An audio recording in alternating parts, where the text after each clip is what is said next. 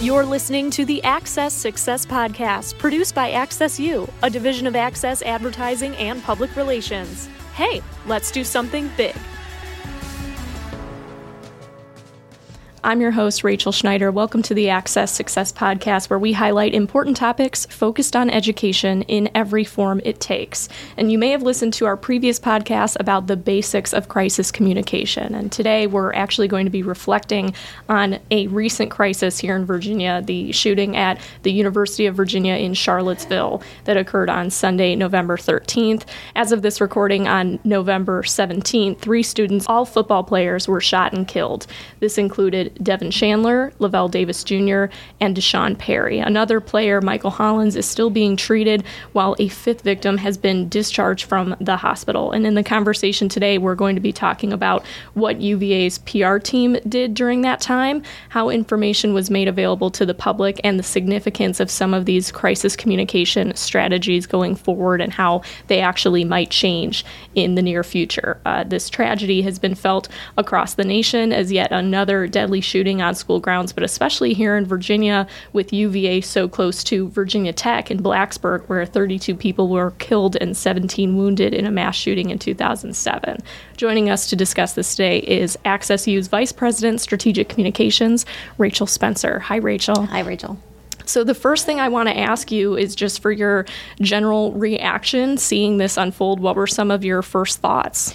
Um, well, I think you know, my first thoughts were just like anybody else's, you know, not again, and just a complete heartache and heartbreak for everybody involved. Um, you, you mentioned Virginia Tech. I think anybody who is here in Virginia, we hear about these um, unfortunate mass shootings on school campuses, and our minds automatically go back to 2007 Virginia Tech. Um, it's just kind of part of our history now.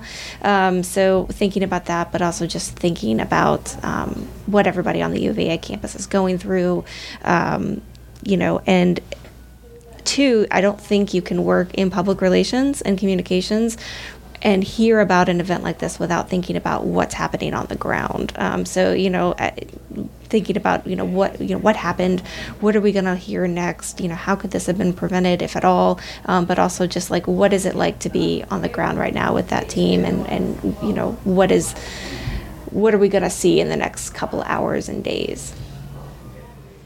And uh, looking at external communications, the first place that I saw that this was happening was UVA's emergency management Twitter, and uh, that account was posting every few minutes throughout the night, and I believe started uh, about 10:31 p.m. Sunday, announcing and alerting people of shots fired, and then announcing there was an active attacker and to run, hide, fight by 10:42 p.m., and then asking people to shelter in place throughout the night, and just again periodic tweets throughout the night night. That continued for, you know, about 12 hours until that shelter in place order was lifted Monday morning around 10:30. So, can we review how the university, um, you know, maybe plan their messaging here and the significance of just having those frequent updates throughout the night, even when you might not have new information? Yeah. I mean, the unfortunate reality is that there is kind of a playbook for this, right? Um, you know, so ever since, you know, Columbine, really, um, communications teams on school campuses have been reviewing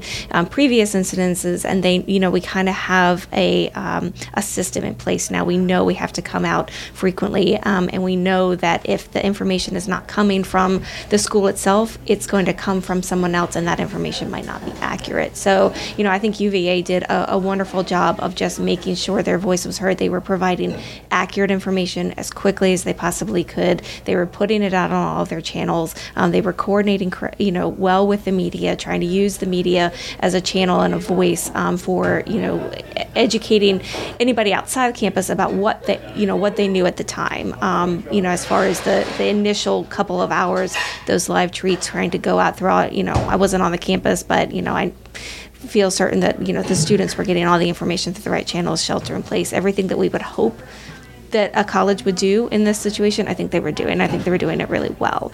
Um, but let's talk about the you know kind of the elephant in the room I think and that's Twitter. Um, you mentioned that you know you first saw about it on their Twitter accounts um, and they were putting out information quickly and it's really interesting to think about that now um, in the current environment with what's happening at Twitter, um, because Twitter has by default over the last several years really become the primary channel that is used and that people go to for information in a crisis situation, particularly something like a mass shooting. Um, you know, or an incident of violence or, or terrorism or anything like that. Everybody is going to kind of see what's the quickest I can get information, what's happening on the ground right now, and it also consolidates that conversation really well through the use of hashtags. Now, what's happening with Twitter is, you know, we've seen very, very rapidly a distrust of that channel, you know, because ever since some of the policies have changed, uh, people are having a hard time understanding what's verifiable, what channels they can trust, what channels are authentic without that, you know, verification check mark, right? Um, and so while that's still the, the primary channel that people are going to under the crisis, you know, I I wonder how that's going to change moving forward um, if Twitter does not. If we can no longer rely on Twitter as our primary method of um, quick, fast, accurate communications.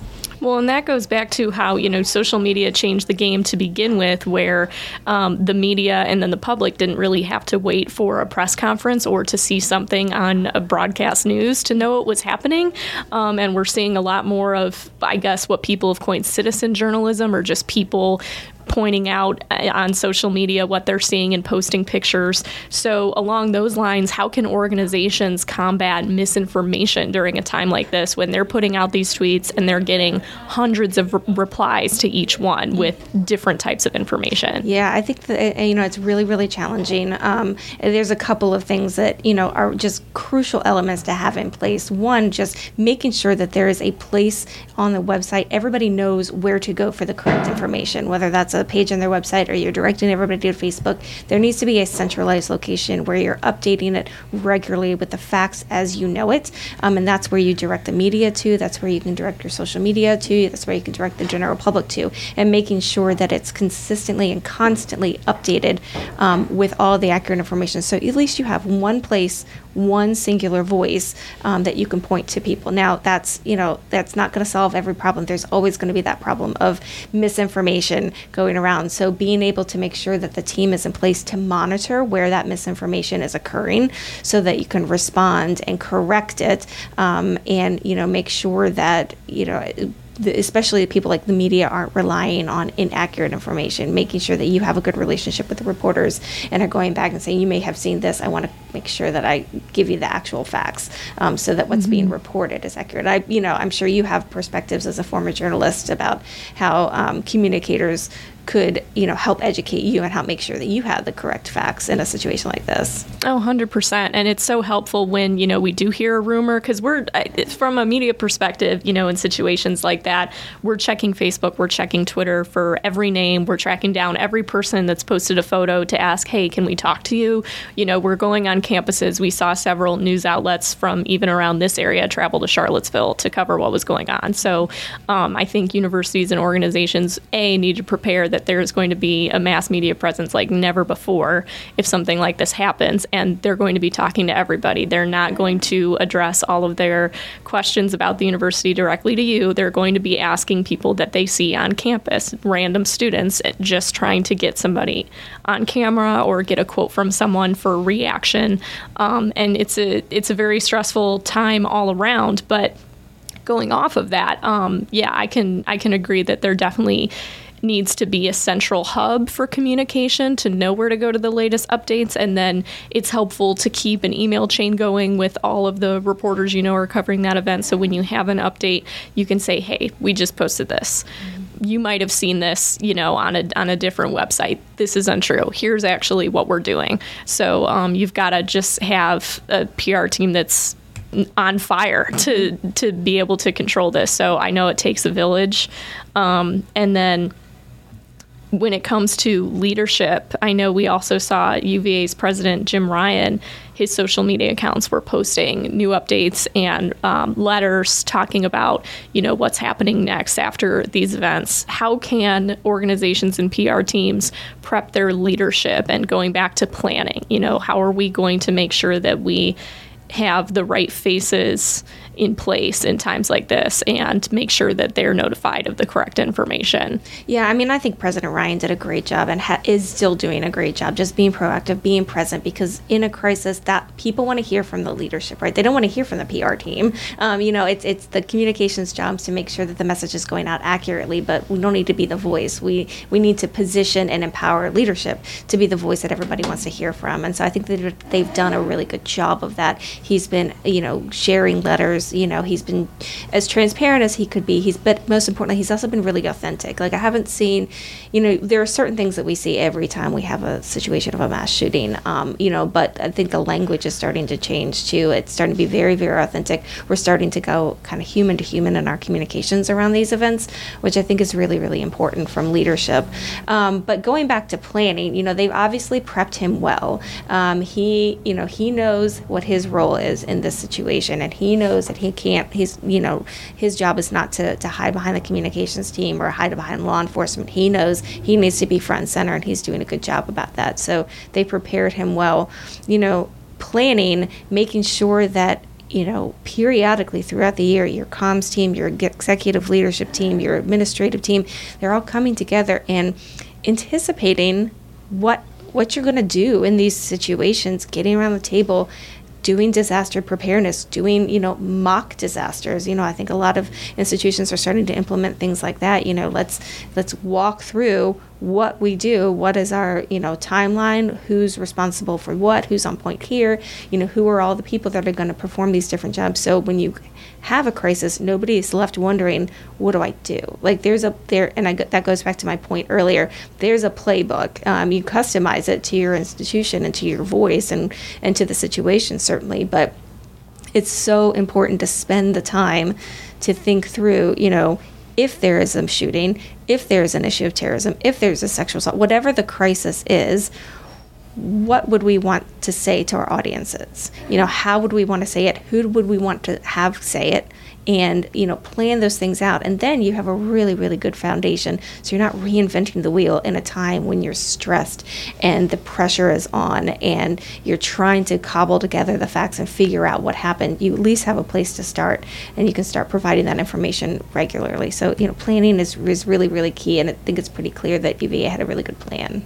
So, for the organization itself to have a plan, obviously very important, but now what we're seeing is more reaction to um, crisis like this happening, but across other universities showing support. You know, we saw Virginia Tech do the Hokies for Hoos um, hashtag on their social media, and we see athletic teams there and other organizations showing support, posting pictures, you know, posting messages. Um, how has that landscape changed just in the past, you know, 20 or so years? I guess it's been over 20 years really since since Columbine happened now, but um, how has that evolved also with social media?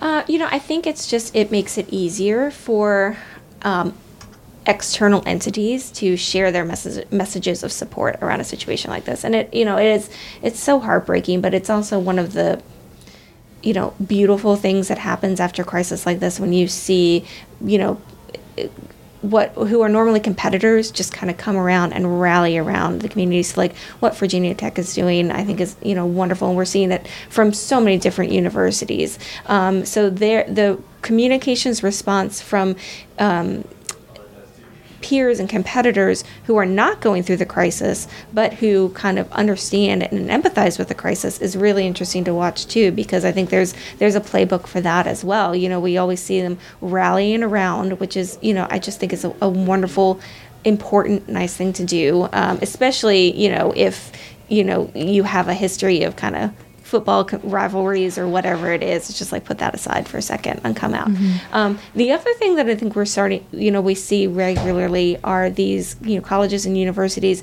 They start really being proactive for a short period of time to push out their own information about these are the resources that are available to us on campus. This is what you know what you do if there's a situation that is concerning. You know, reminding everybody of what the policies. And so my only comment about that is, it is really interesting that yes, these awful situations present a, a need to kind of remind everybody about uh, what we could do to maybe prevent something like this from happening on our own campus.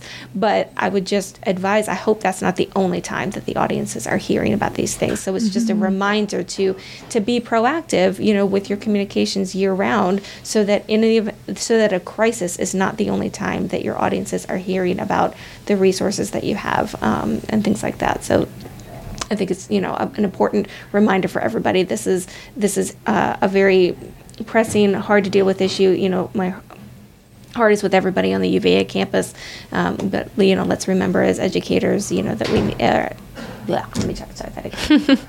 um, you know, our hearts are with everybody on the campus of UVA right now as they're dealing with how to navigate the aftermath of this crisis. Uh, and so, just uh, you know, a reminder that it is um, being felt far outside of that campus as well. So, you know, all of your students on any different campus and your campus communities, they're wanting to hear from you um, and try to be proactive, be um, consistent with that message as well, uh, and push it out through not only during this time of crisis, but at other points of the year as well. Yeah, absolutely. Um, I just wanted to know too. We're seeing it with Gen Z. I think more than any other generation now, there's more of a involvement in um, political activism too, especially around this.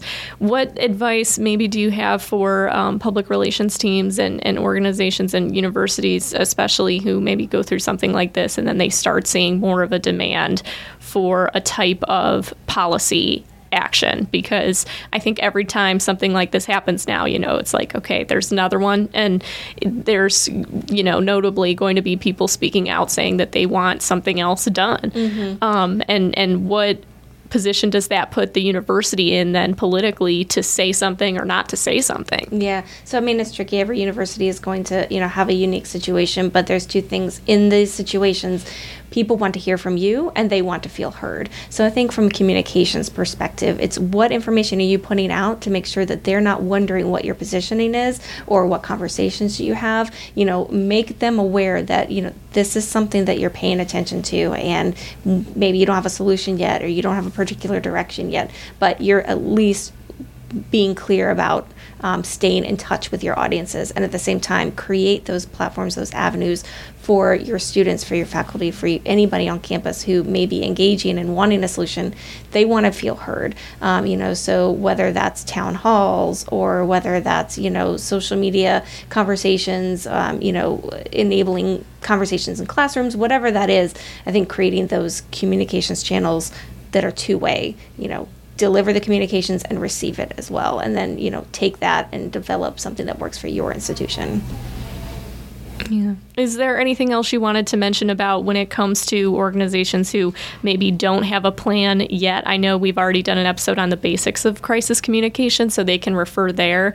But in the wake of this tragedy, I mean, I think that that is something that should definitely be highlighted and, and top of mind on reflecting on this event and other events in the past and how they can, you know, continue to evolve. Yeah, just the plan is so so important, and be thinking about you know what channels you're going to use, and particularly are you going to have to change them? Um, you know, we don't know if Twitter's going to end up being the the place that we go to in a crisis. Maybe it's something else. Maybe we need to rethink that. Um, so now is the time. The time to plan for crisis is not when a crisis is happening. It's before, because I've said it a million times at some point, every organization is going to go through some sort of a crisis. Um, and those times are stressful, um, they're emotional, they're very emotionally charged. Um, there's a lot coming at you, um, there's a lot of uh, trust and accountability that's happening, and to not have a plan in place just creates so much vulnerability and added stress, not only for you but your audiences, um, and that can so that can just be alleviated so much by having some sort of a plan in place, um, so that you you know you feel like you have a little bit of a grounding in those um, circumstances. Well, thank you for being able to share those thoughts and insights with the audience, Rachel.